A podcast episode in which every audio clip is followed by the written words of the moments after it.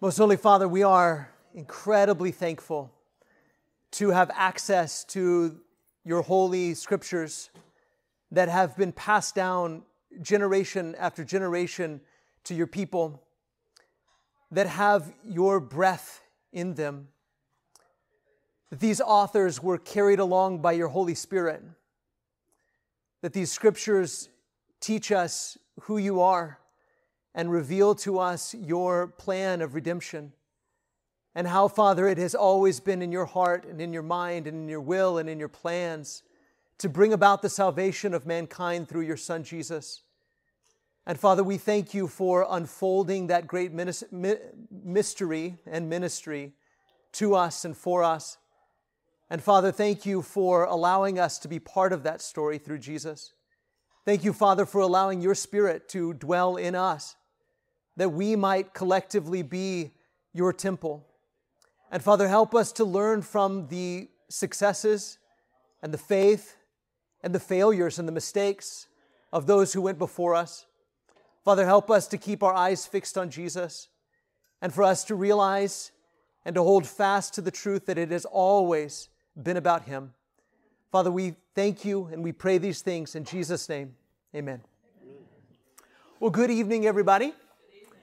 Thank you, as always, for being part of our Wednesday night Bible study, whether you're here in person or watching online. I think I've set up my phone correctly so that those that are trying to watch online can watch online. So far, we've had like five weeks of this class, and I've messed it up more times than I've gotten it right. So I apologize to our online folks, but hopefully it's set up correctly tonight. But as always, thank you for taking time out of your busy week to be here on a Wednesday night or to watch online, uh, to be part of this uh, discussion, conversation, Bible study about the Old Testament, what we call the Old Testament, the Hebrew Scriptures, uh, everything before Jesus, and how this story was always leading to the Christ, the Messiah, God's anointed one who would bring salvation.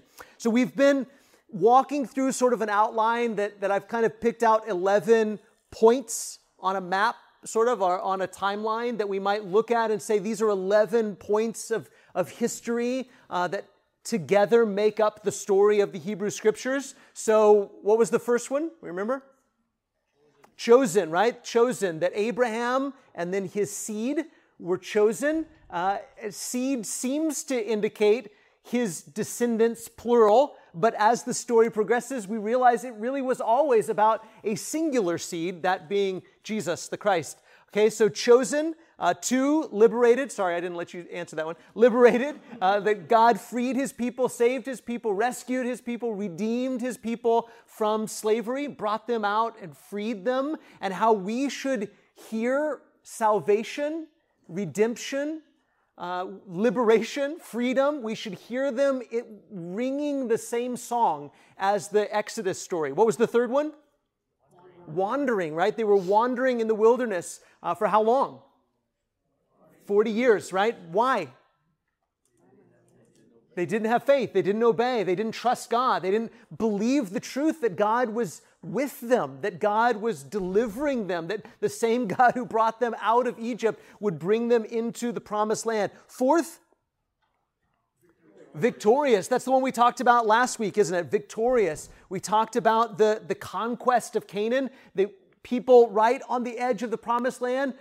We, we talked about the book of Deuteronomy, and what does Deuteronomy mean? Second law, good. Second law. So is the second giving of the law, the reminder of the law for the new generation. First generation died off in the wilderness. Second generation gets a reminder. This is, this is the covenant that God made with us. Not because we're awesome, but because He is. Not because we're good, but because He is. Not because we're strong, but because He is. And He picked us, He chose us. And so here's the, here's the law, here's the stipulations, the rules, the boundaries for keeping covenant with God. We talked about how it was very relational, how the chief command of Deuteronomy was what? Starts with L. Love. Love the Lord your God with all your heart and your soul and your mind and your strength. Love God love God. And love, loving God looks like obedience, doesn't it? It looks like trust. It looks like faithfulness. We can't separate those things out and say, well, I love God, but I don't really obey Him. That's not how it works, right? Any more than a spouse could say, well, I love my wife or I love my husband, but I'm not really faithful to them. No, you, you, that, that, would, that would mean you don't love them. Loving God looks like being faithful to Him. It looks like trusting Him. It looks like obeying Him and keeping covenant with Him. Now, as they went into the promised land, who led them into the promised land? Joshua, whose name means Yahweh is salvation. And, and a shortened version of that is Jesus, right? Yahweh is salvation. God is, God is salvation. And so Yeshua, Yeshua, Yeshua leads them, Joshua leads them into the promised land. Yahweh delivers them into the promised land, and the people run away before them or fall before them because God is with them. God is with them. And when they trust Him and they obey Him, the people are no match for them. A thousand men are no match for one Israelite because God is with them. When they obey, when they trust, when they believe in, love, cling to Yahweh. And God delivers the land into their hands. Now, Joshua gets older, and we talked about that at the end of last week's lesson. And are there still people that need to be driven out? Yes, and God says, Don't worry about it. It's no big deal. I'll continue to drive them out if. If you keep covenant with me, if you trust me, if you love me, if you obey me, if you're faithful to me, I'll continue to drive them out just as I did before. Now, we already said, spoiler alert, do, do they continue to trust and love and obey and are faithful? No, they're not. And that's what we're going to talk about today. And we're calling this period of time lawless. This is the period of the judges. That's what we'll talk about tonight lawless. Next week, we'll talk about the next one is ruled, ruled, that they have a ruler over them. They want a king, and that king's name is Saul, and doesn't turn out to be all that they hoped for, but we'll talk about that later. Uh, so, ruled, and then the kingdom is united, followed by a period of divided.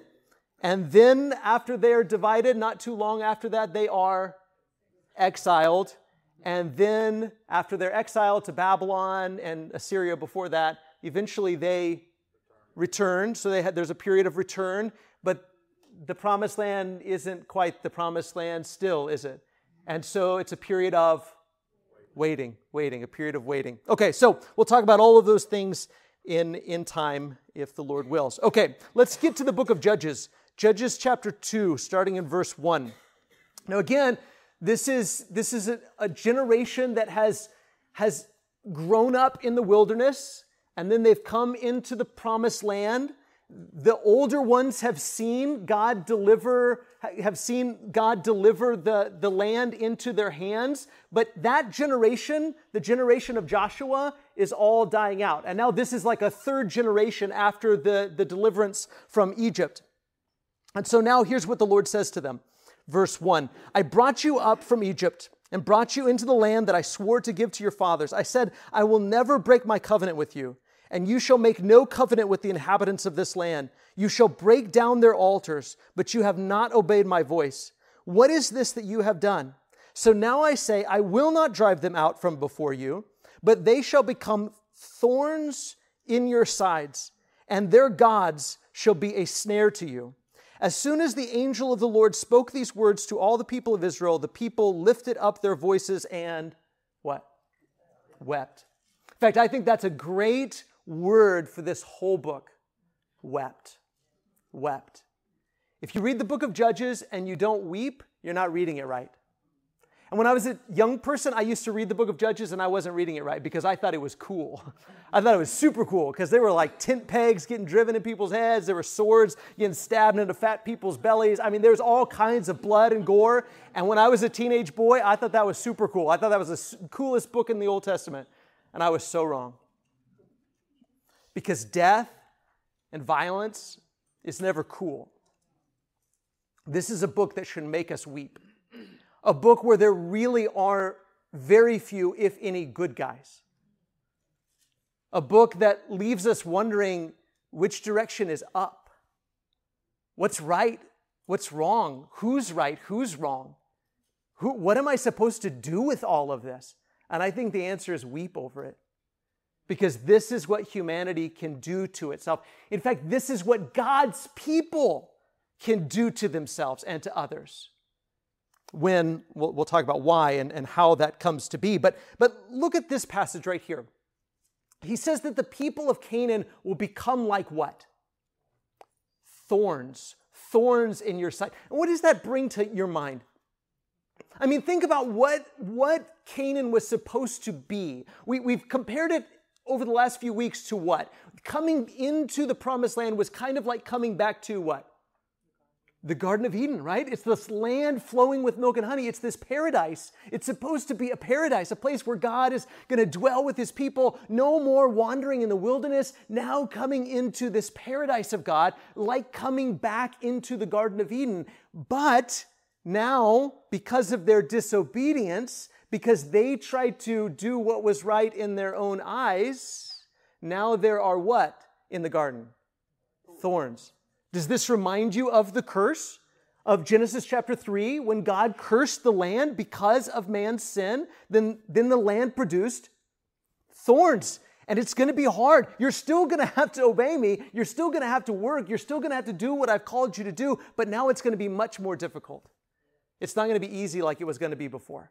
This is not going to be a paradise like it was before. So, already in the story, already in the story, what could have been, what should have been, has already fallen short. Why? Because God breaks his promises? No. In fact, God is holding on to them in spite of everything. I'm going to keep my promises to y'all whether you like it or not. I'm going to hold on to you. And somehow Israel holds on to God through it all. But because of their disobedience, the struggle is so much more painful than it should have been, than it needed to have been.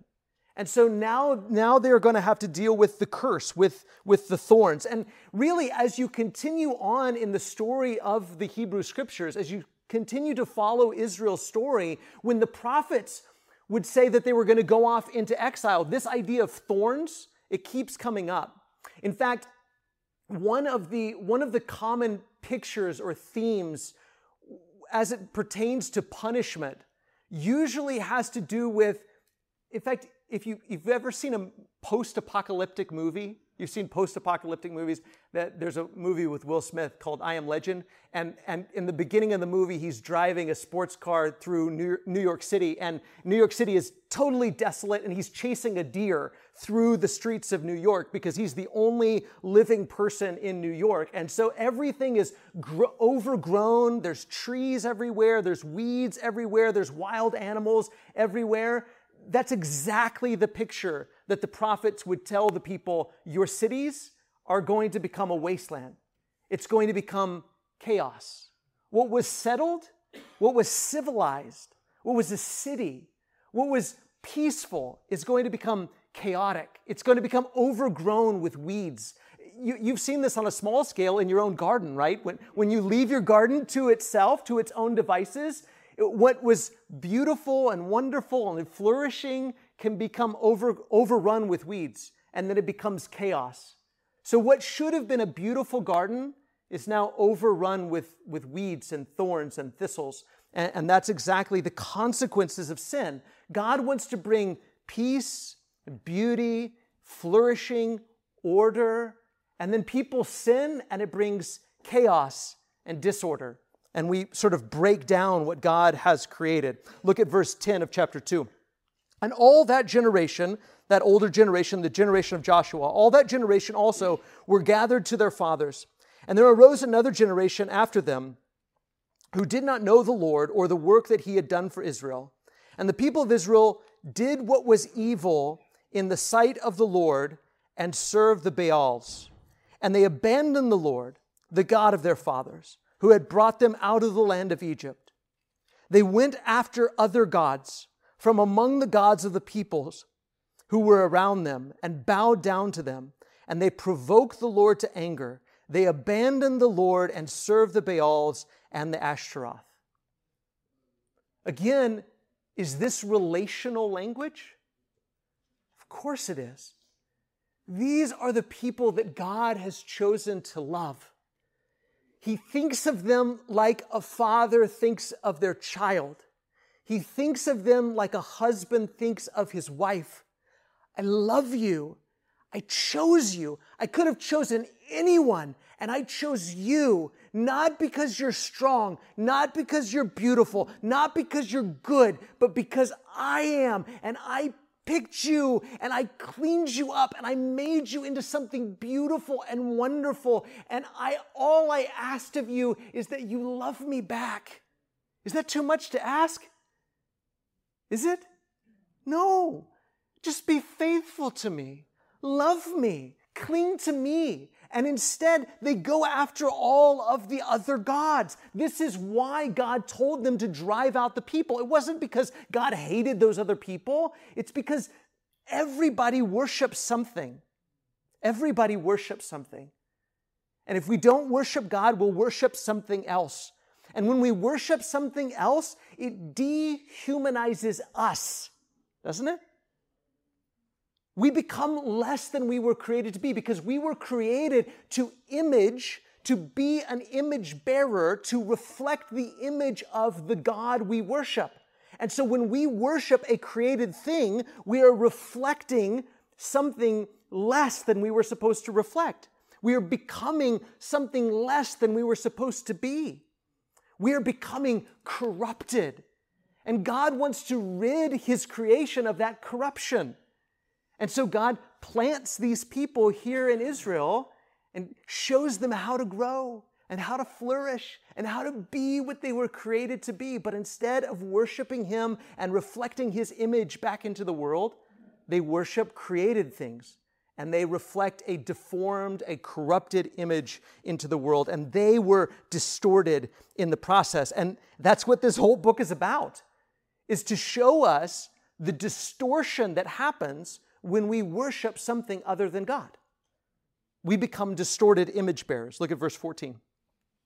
So the anger of the Lord was kindled against Israel, and he gave them over to plunderers who plundered them, and he sold them into the hand of their surrounding enemies so that they could no longer withstand their enemies. Whenever they marched out, the hand of the Lord was against them for harm, as the Lord had warned, and as the Lord had sworn to them, and they were in terrible distress. Pay attention to those phrases gave them over sold them into. We could read these kinds of passages in a couple of different ways. I suppose some people read this and think God is vindictive. God, I, have even heard people make claims like thinking that the God of quote unquote the Old Testament, as if there's a difference, but the God of the Old Testament is petty. But if you really read the story, is he being petty? Or is he simply giving people what they asked for? They said, We don't want you to be our provider. We don't want you to be our protector. We want to give our loyalty and allegiance to these other gods. And God said, Okay, see how that works out for you. I mean, to a degree, we do that with our children, don't we? I mean, we have to do that at some point with our kids, don't we? Depending on the severity of it. We have to say, okay, if you're going to pursue something I told you not to do, then, then at some point I have to allow you to suffer the consequences of your own behavior so that you learn, so that you don't do that anymore, so that you come back and you say, okay, I was wrong. I should have listened to you. I should have obeyed. And that's what God is doing. God, God isn't directly punishing them. It's more of an indirect punishment, if you want to get down to it, isn't it? That He's saying, okay, you, you don't want to be under my wings of protection. You don't want to live in my house. You want to live out there. I mean, my kids have even threatened to run away a time or two, and I always call their bluff. I don't know about you, but I always say, okay, you know, if you want to run away, I guess, you know, let me know how that works out for you. But I, I don't think you're going to make it very far, right? But that's the thing. They want to run away from God, and God allows them to. As we've said since the very beginning, that's what Deuteronomy is all about. You have a choice life or death. Trust me and live under my protection. Let me cause you to flourish and blossom, or don't. It's your choice. And if you trust these pieces of rock and stone and, and metal and wood to protect you, then you're going to be overrun by your enemies. That's what's going to happen. Because that's what happens. You're going to die.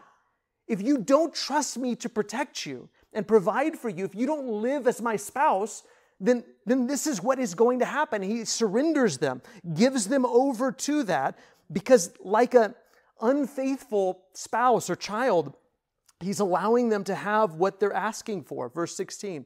Then the Lord raised up judges who saved them out of the hand of those who plundered them. Yet they did not listen to their judges, for they, strong word here, for they whored after other gods and bowed down to them. They soon turned aside from the way in which their fathers had walked, who had obeyed the commandments of the Lord, and they did not do so.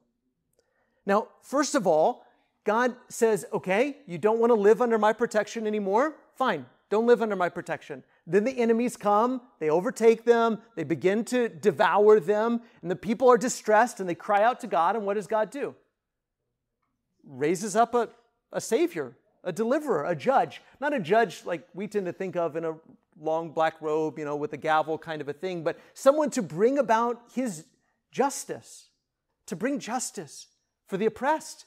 And in this case, his people who are being oppressed. Yes, it was their fault they're being oppressed, but they're still being oppressed. And God's justice, see, sometimes we think about justice as just getting what you deserve. Not with God. God's justice is, yes, it, it's fair. And yes, sometimes that means people being punished. But God's justice is merciful. God's justice takes pity on people. God's justice is gracious. God's justice is long suffering. And aren't we glad? Aren't we glad that that's what God's justice looks like? So when He raises up a judge, it's not just to punish, it's a judge to bring the people who have you know, starting to learn their lesson and saying, God, please help us. And God says, okay, I'll help you. Sends a judge, brings them up, tries to teach them, okay, next time, let's not do this again. Let's not get back into this shape. And what do they do every time? Back repeating the same thing, going back to their sin, going back to their idolatry, whoring after other gods. And again, we have to read this story with that mentality. As ugly as that is, the Lord wants us to see how much He loves His people and the way it feels.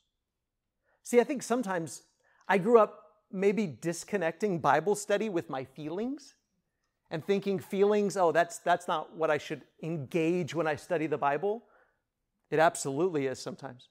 God not only wants us to think about this, He wants us to feel about it.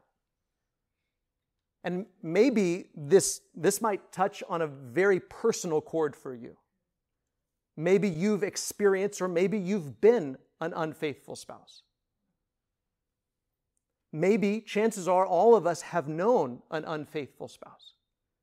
And we've experienced how bad that destroys and disrupts a family. But this even goes beyond just unfaithful. He calls Israel a whore she is selling herself. As if a husband married a wife and wants to live happily ever after and have this faithful covenant relationship with one another, and she goes out and sells her body to other men. The way a husband would feel about that betrayal, that's how God feels about Israel. Only unlike any other man I've ever met, after every single time she continues to whore herself out, continues to sell her body, God continues to buy her back, redeem her. Why? You. You. That's why. Because he knew that you were coming, that we were coming, that Jesus was coming, and that through Jesus, he was going to redeem the whole world. And he picked this people. And whore as they might, prostitute themselves as they might, he was committed to fulfilling his promises through this group of people. And so he holds on to them. Man, aren't we glad that's the kind of God he is? Who is so committed to fulfilling his promises He is so committed to his will being done that he is not going to let go. He is tenacious. Now, that doesn't mean that every single person in there gets to be saved. Well, I'm part of God's people, so I can't be lost. Wrong. Wrong. There were generations of people that were lost because of how unfaithful they were. But God was committed for the long haul. God had this big picture in mind, and it tore his heart out every time his people were unfaithful. And again, this is a lesson for us. That says this is how God feels about us collectively, his people, and whether or not we are faithful to him and trust him and give our allegiance to him. The same way, and again, this, this touches on, I could spend a lot of time on this. I, be careful, I'm not going off on a rabbit trail, but this touches on the fears that we have. When we say things like, I'm so afraid X, Y, and Z is going to happen in the world, or I'm so afraid that this is going to happen or that is going to happen. Think about how a husband who is a good provider and a good protector would feel about his wife always saying that.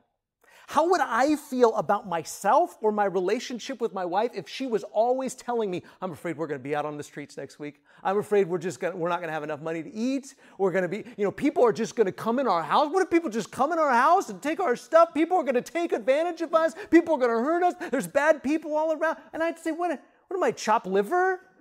What do you, you think I'm here for? Right?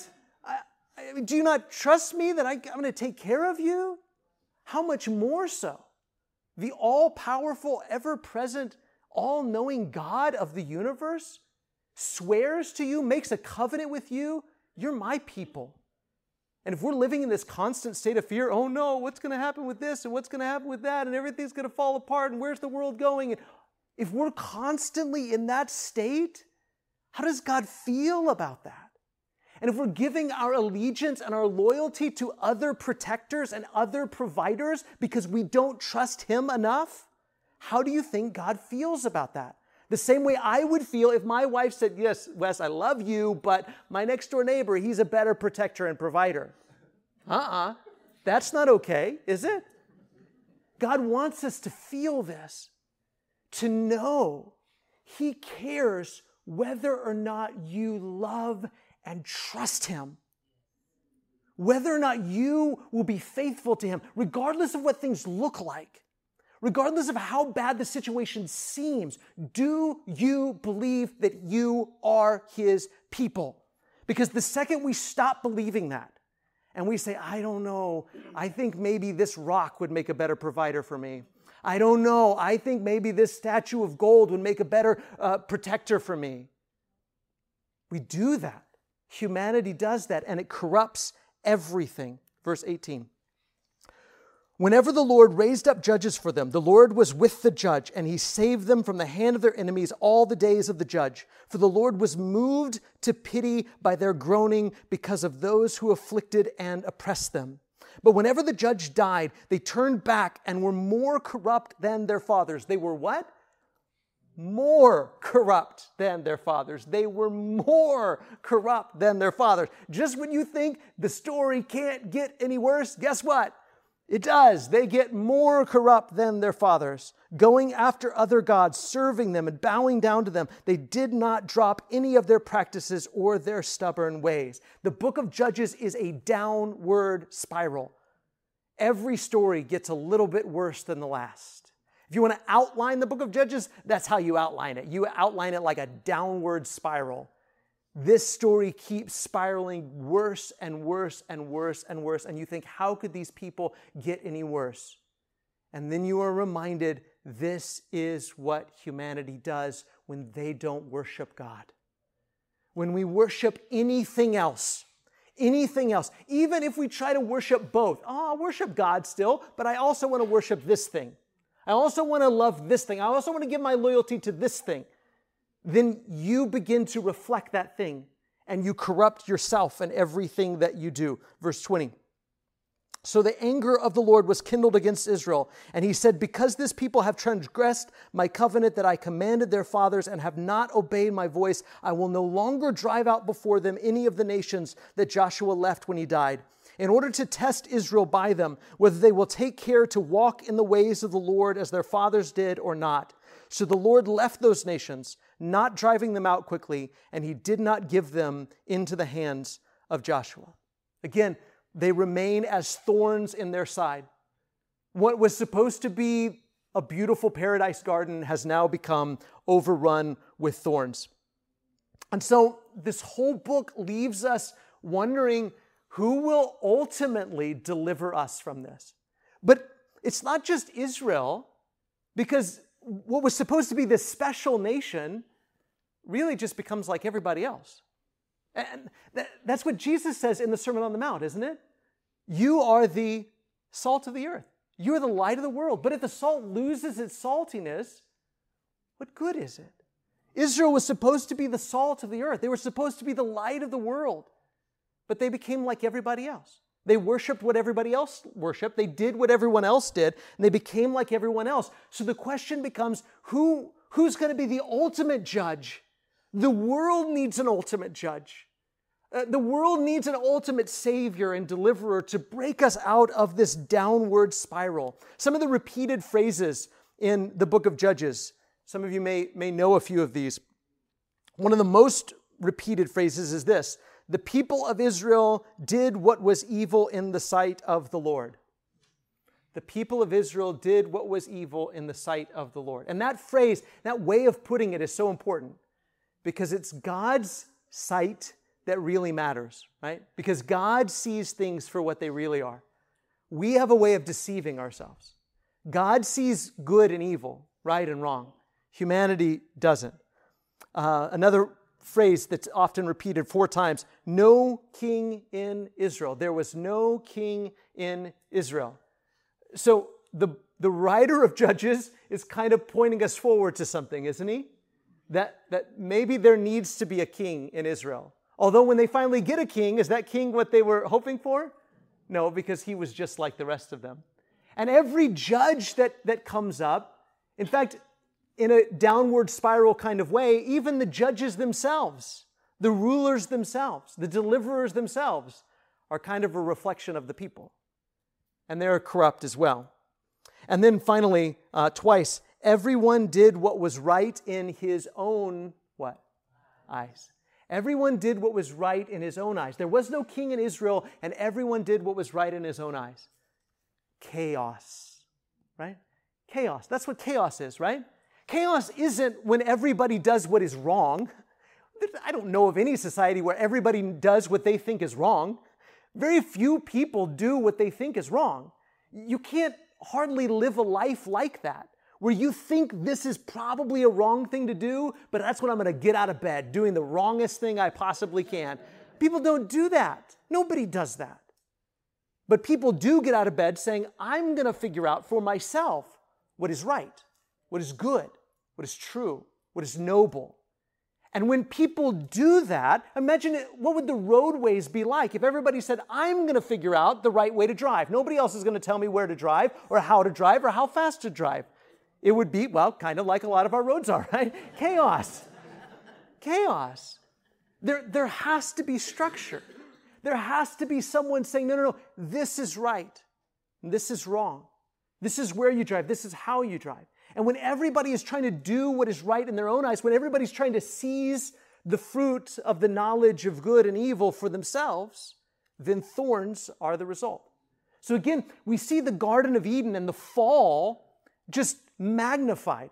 What was happening with two people in the garden is now happening with an entire nation of people, and it's also true of all of humanity. Everyone throughout the world does what is right in their own eyes, is corrupt, and thorns and chaos are the result. So the people get progressively worse, um, and, the, and God takes um, pity on them, raises up a Savior, um, but again, they may reform for a while and then they fall away. I want you to see before we close how this book spirals to the very last story. And if you've never made it all the way through the book of Judges, I don't blame you in the least. It is it's awful. And I remember I was probably, I don't remember how old I was by the time I, I read this last story of the Levite and, the, and his concubine. And I was like, is this really in the Bible? This is in the Bible? I mean, you couldn't make this into a movie. I mean, there's not a rating bad enough for it. It's, this is horrible stuff. Judges chapter 19 and verse 22. Uh, was, let me set that up for a second. So there's this Levite, right, from the tribe of Levi, supposed to be the priestly tribe. This Levite uh, who came to Gibeah, he, he actually chose Gibeah over Jerusalem because the Jebusites, the Gentiles, were living in Jerusalem at the time. And he said, Wow, we're too good to go to that Gentile city. We need to go to a city of Benjamin. We need to go to a city from the people of Israel. We're going to go to Gibeah because that's, that's where good, God fearing people are. So we're going to go to Gibeah. Were they good, God fearing people? He would have been better off going to the Gentile city, for sure. Um, and so they go to the town square, and nobody takes pity on him. Nobody offers him hospitality. They leave him and his concubine, which, by the way, is a slave wife, right? Um, leave them out on the square, except this old man who brings them in and takes pity on them. So, Judges 19, verse 22. As they were making their hearts merry, behold, the men of the city, worthless fellows, surrounded the house, beating on the door, and they said to the old man, the master of the house, Bring out the man who came into your house that we may know him, that we may have sex with him, right? Now, does this remind you of another story? What city does this remind you of? Sodom. And I think that's exactly what the author of Judges wants you to think of. This is an Israelite city. This is a city of Benjamin. And they are exactly like Sodom. What do they deserve? For God to destruction, for God to rain down fire and brimstone on them. They, they are corrupt to the uttermost. A visitor comes to town, and instead of offering him hospitality and kindness, they want to rape him.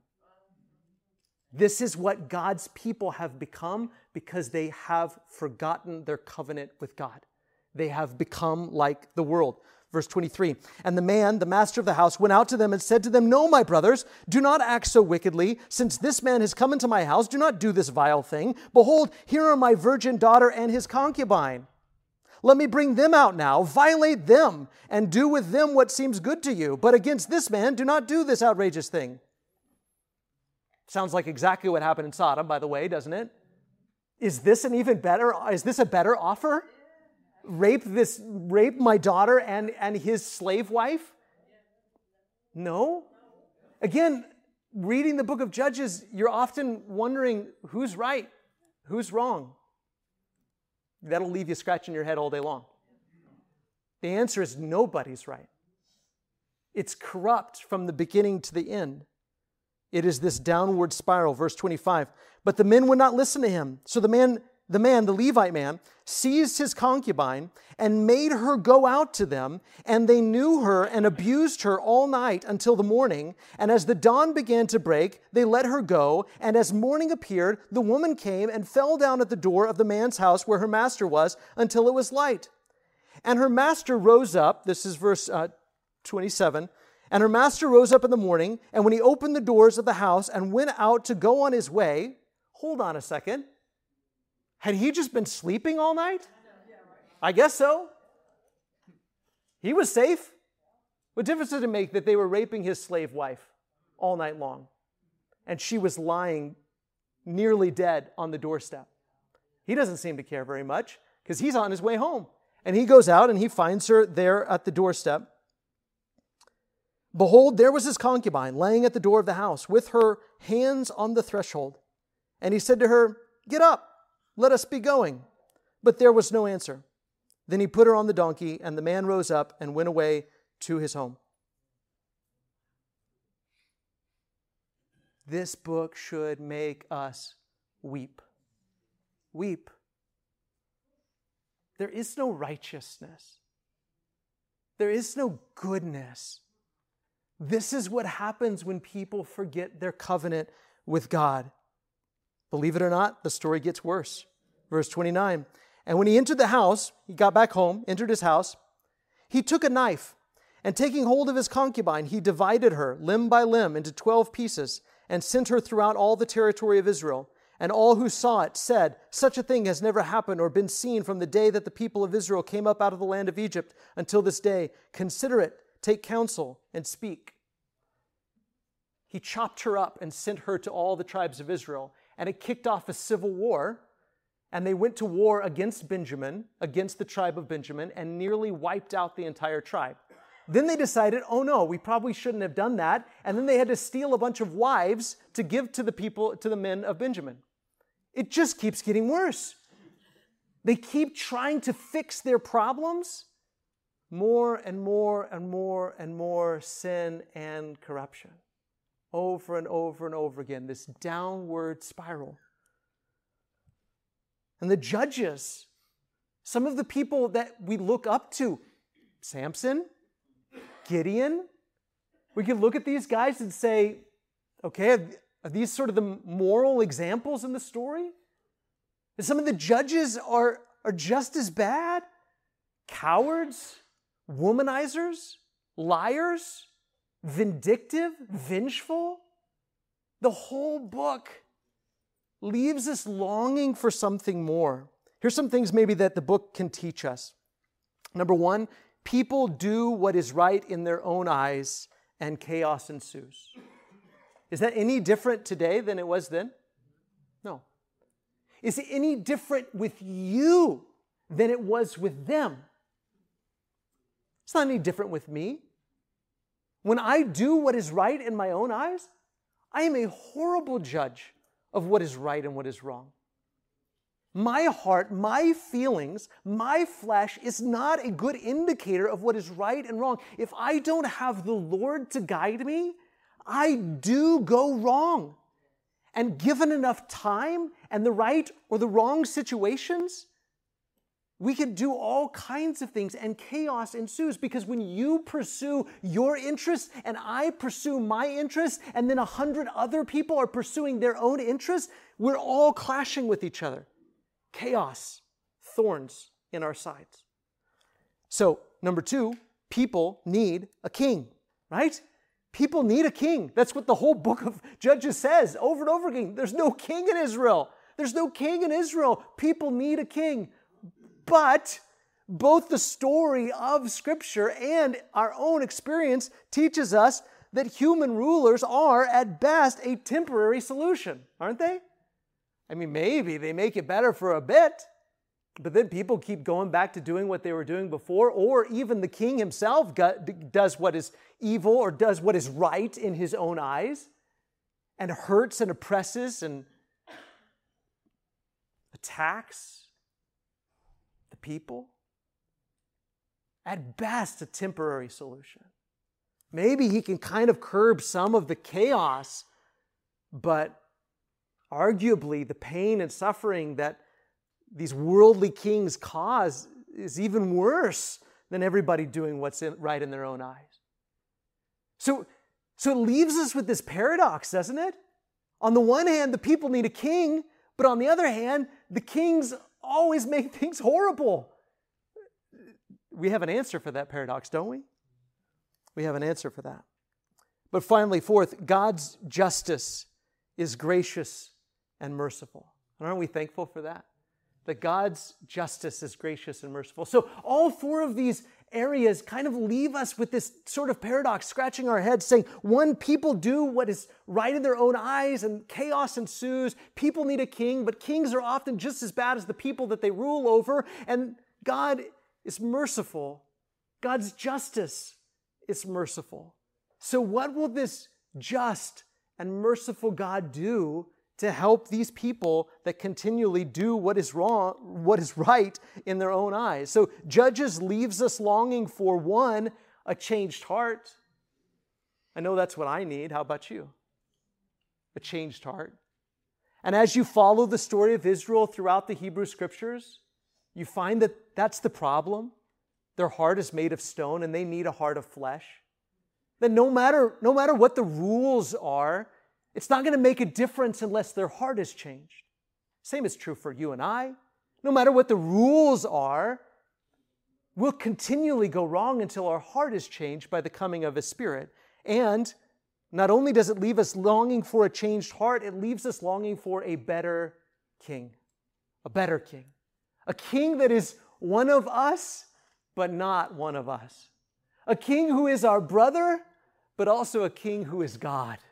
Do you see how the book of Judges, even this horrible, horrible book that leaves us weeping, it leaves us longing for something that only the gospel can answer?